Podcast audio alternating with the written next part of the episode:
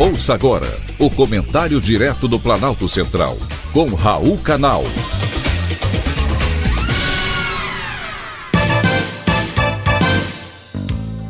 Queridos ouvintes, atentos escutantes, assunto de hoje: quantos ministérios?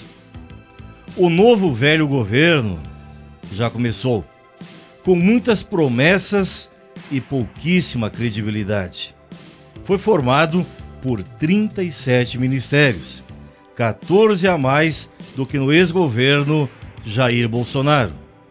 O atual ministro da Casa Civil, Rui Costa, garantiu que a criação das novas pastas não representará aumento de cargos nem despesas para a administração federal. Não sei, não entendo como ele pretende fazer isso. 14 ministérios a mais sem aumento de cargos, sem aumento de despesas, nem mesmo um milagre. A verdade é que há muita gente para acomodar no governo Lula, como foi nas gestões anteriores do PT. O serviço público brasileiro tem 569 mil servidores.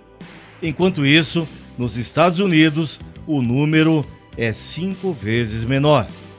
Aqui no Brasil, o número de cargos comissionados é 10 vezes maior do que nos Estados Unidos, sendo que 90% são ocupados por servidores concursados. E como faltam cargos comissionados para tanta gente, é inevitável a criação de novas pastas para abrigar novos cargos. No governo Bolsonaro, o gasto com servidores federais foi o menor em 26 anos, em função de uma política de contenção de gastos com o funcionalismo público.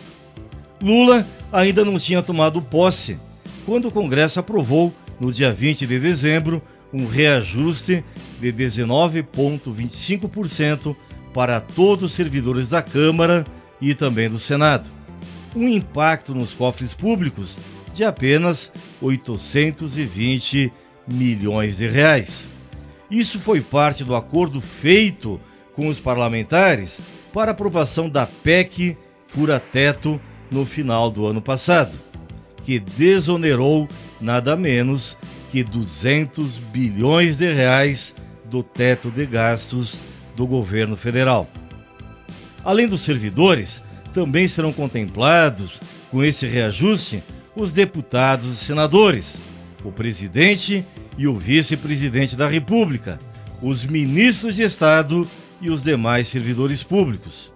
Afinal, os que trabalham no Congresso, que até o ano passado ganhavam apenas 33 mil reais, vão passar a ganhar 39 mil reais por mês.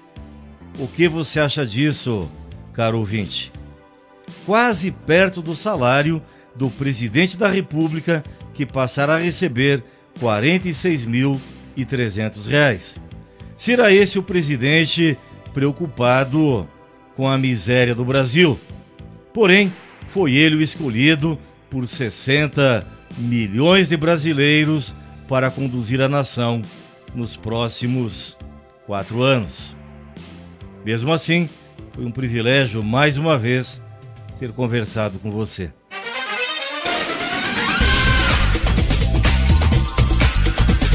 Acabamos de apresentar o Comentário Direto do Planalto Central, com Raul Canal.